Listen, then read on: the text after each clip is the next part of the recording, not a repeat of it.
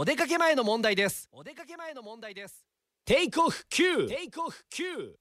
おはようございます。高橋正澄ですえー、最近の AI はもうどんどん進化してすごいみたいですけど一昨日だったかな新聞で読んだのがあのほらセキュリティ強めの、えー、サイトなんか行くとキャプチャ認証って言って私はロボットではありませんっていう。で例えばこの歪んだ数字を、えー、ちゃんとした数字で入力してくださいとか、えこの写真の中にバスは写ってますかみたいな。でバスが写ってる写真は全部チェック入れてくださいって。ねそれで私はロボットではありませんよって。最近の AI はそれをすり抜けるらしいんです。何ですり抜けるかというと嘘を使うんですって。AI も嘘をつく、えー、時代になってしまった。そそのぐらいこう成長したというか、えー、進化を遂げてしまったみたいなこと言うんですけどただあのキャプチャ認証でえー、歪んだ数字とか歪んだアルファベットを入力するときこれなんやろなって思う時ありません？もうもはや自分がロボットなんちゃうかなと思いますもんね。